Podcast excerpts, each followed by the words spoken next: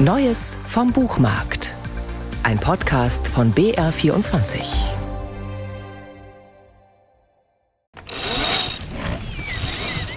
Piraten sind Mythos, Legende, eine Liga mit Zombies und Vampiren, aus der Popkultur also schlicht nicht wegzudenken. Und nicht nur aus der Popkultur, auch den politischen Raum hat das Piratenmotiv gekapert, am sichtbarsten mit der Gründung der Piratenpartei vor mehr als fünfzehn Jahren.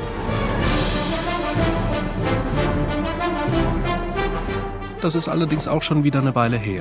Die prominentesten Matrosen sind von Bord gegangen und auch das Motiv des Piraten selbst hat gelitten. Steht der Freibeuter, der sich nimmt, was er will, nicht auch exemplarisch für eine Art Willkürfreiheit? Das laute Ich, das weder Einschränkungen noch Voraussetzungen akzeptiert? Diese Frage stellt sich spätestens beim Blick auf das Cover des Buches von David Graeber. Piraten auf der Suche nach der wahren Freiheit.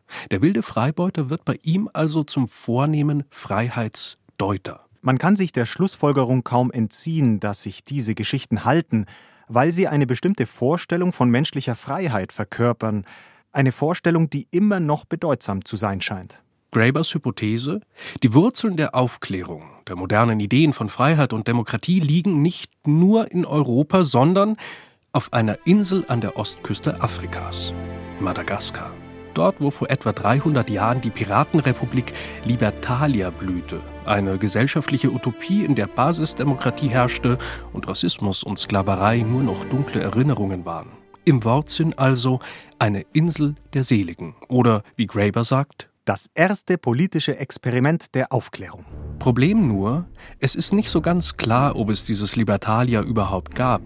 Einer seiner wichtigsten Kronzeugen ist zum Beispiel Daniel Defoe, der sich ja nicht unbedingt als Historiker, sondern eher als Erfinder von Robinson Crusoe einen Namen gemacht hat. Über die Piratenrepublik kursierten seinerzeit viele Geschichten. Was davon tatsächlich Geschichte ist, tja, das ist ziemlich unklar. Aus unserer heutigen Perspektive ist es absolut unmöglich, diese Berichte zu entwirren und eine definitive Erzählung zu schaffen, die klarstellt, welche Geschichten der Wirklichkeit entsprachen und welche nicht. Und trotzdem versucht es. Genau da will Graeber nämlich ran, an die wahre Geschichte Libertalias. Zeigen, dass es diese Republik wirklich gab und zeigen, dass sie tatsächlich sowas war wie ein Labor der Aufklärung. Ein Raum, in dem alternative Formen des Zusammenlebens ausprobiert wurden. Für den Leser bedeutet das stark sein. hundertfünfzig Seiten ausgefuchster Quellenkritik durchstehen. Das ist notwendig, schließlich hat sich noch nie jemand so ernsthaft mit dem historischen Libertalia beschäftigt, wie Graeber es hier tut. Allerdings auch eher Stoff für ein Fachbuch als für ein Sachbuch. Die große Utopie verliert man im Klein-Klein der Quellen und Argumente schon mal aus den Augen. Graebers letztes Werk bleibt deutlich Essay, ein Versuch, eine Vorarbeit. Die eigentliche Frage, wie das, was sich da um siebzehnhundert auf Madagaskar abspielte, unsere moderne Vorstellung von Freiheit beeinflusst hat, worin die wahre Freiheit besteht, die der deutsche Buchtitel antießt, diese Frage wird eigentlich gar nicht richtig berührt. Ich habe in diesem Buch nur aufzuzeigen versucht, dass wir bis zum heutigen Tag noch nicht einmal Fragen dieser Art gestellt haben, schreibt Graeber am Ende. Viel bescheidener als noch am Anfang.